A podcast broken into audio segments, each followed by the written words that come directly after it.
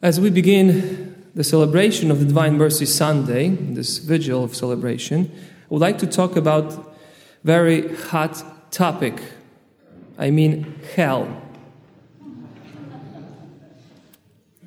Just before Easter, the mass media issued a message that Pope Francis said that there was no hell. Many of you might have heard this. The news caused a lot of confusion among the Catholics and non Catholics if the church really changed the teaching on this topic. It made me curious too to investigate a little bit more and what really Pope said. So I have checked the news and couldn't find the exact words of Pope Francis. I only have found that an atheist journalist from Italy who is now 93 year he's, he's 93 year old who was with the pope in private had an interview and then wrote supposedly pope's words. So that was his own interpretation on what the holy father said. So we do not know exactly what the holy father said but what we know that the holy father was trying to emphasize the message of the mercy of god not the punishment. But the journalist made the conclusion that the Pope said there was no hell. There's a slight difference here. What is hell anyway? People imagine hell, usually through some artists, even Dante, the Inferno. People imagine hell as a place of torment with lots of fire, torches, devils, really horrible things. These, however, are only images or analogies of spiritual reality of suffering.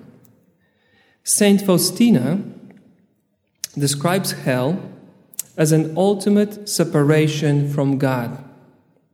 The souls suffer when they are separated from God, and that is exactly hell. It is a state of being in which the soul is longing for God, but at the same time she denies him, either explicitly by conscious choice or implicitly by immoral actions.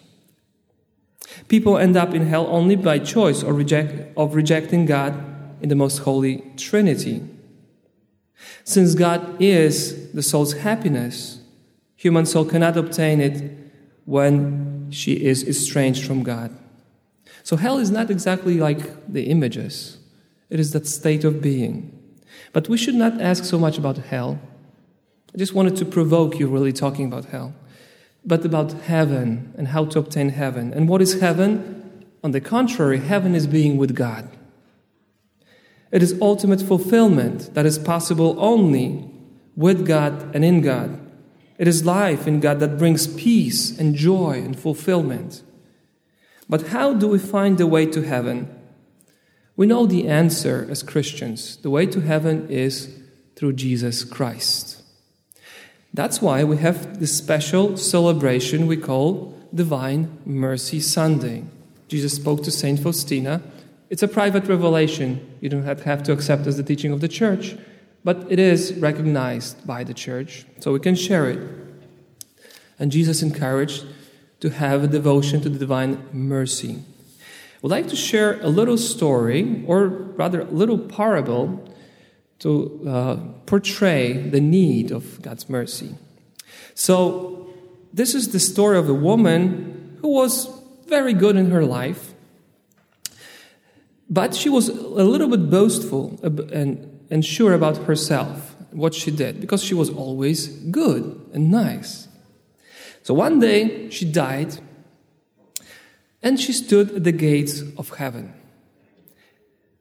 St. Peter welcomes her, standing there at the door, and asking what she brought with her to heaven.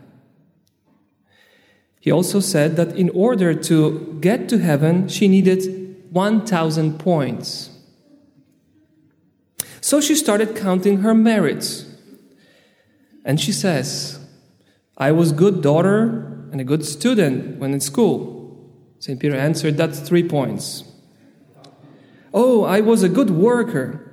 St. Peter said, That's two points. Then she says, I was a very good wife and a mother, and my son even became a priest. St. Peter says, That three points. Then the woman became more and more anxious. And she said, I did a lot of works of charity. I helped people in, in need. I visited our sick aunt. I helped the strangers. St. Peter says, Very good. That's four points. As the woman became really disturbed, she cried out, But then it is impossible to collect all those points. Lord, have mercy. At that, St. Peter said, For that you get thousand points. You can enter. Okay, this little story may be funny, but I think gets the point. We all need God's mercy. We cannot earn it as good as you are, you think you are. We cannot earn it. It is all God's mercy.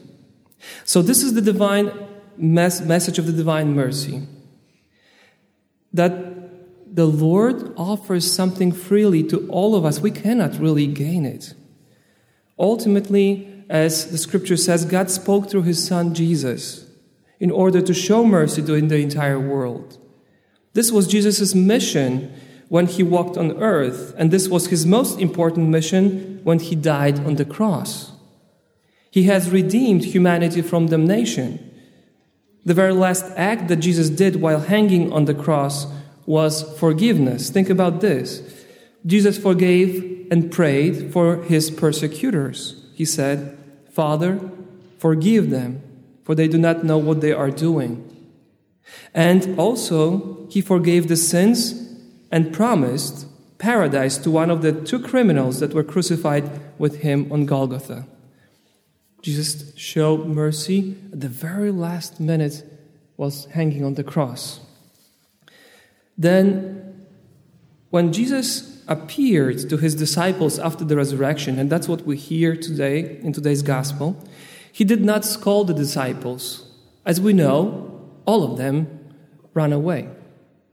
Only John, the youngest, was at the foot of the cross, only because the mother was there. He was with the Blessed Mother. But everybody else escaped. They were afraid. Jesus did not reproach them, He showed mercy. And the first words He said to them, eh, we hear this three times in today's gospel, if you capture that Peace be with you. In Hebrew, it is shalom. The meaning of shalom is not just some kind of greeting. It is a greeting, but it's also a blessing. Jesus is bringing the blessing to them and bringing peace and mercy. It is God's peace. Shalom is God's peace and God's mercy. And then Jesus said to the disciples, Receive the Holy Spirit, whose sins you forgive are forgiven them, and whose sins you retain are retained. And then our Lord Jesus breathed on them so that they may, might receive the Holy Spirit.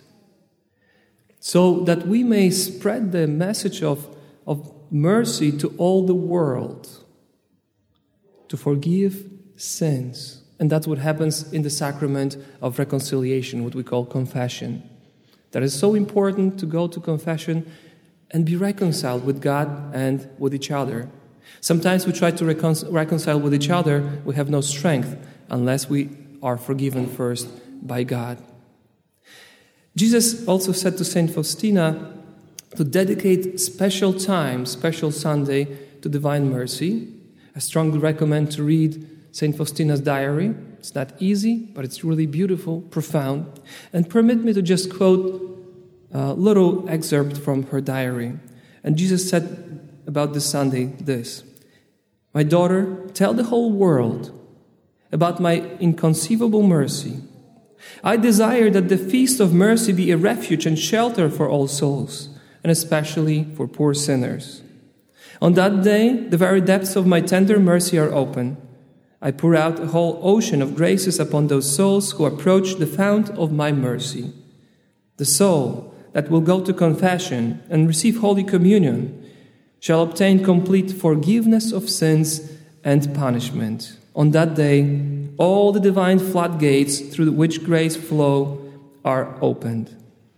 Let no soul fear to draw near to me, even though its sins be as scarlet. It's a beautiful message to all of us. We are all sinners. We all need God's mercy. Let us pray to the intercession of the Blessed Virgin Mary, the Mother of Mercy, that she may teach us how to approach Jesus, the divine Word, with trust. Because the ultimate message of the Divine Mercy Sunday is also trust. When you look at the inscription on the, on the image that we have here in the church, Jesus, I, trust in you. Jesus, I trust in you. We do not trust ourselves anymore.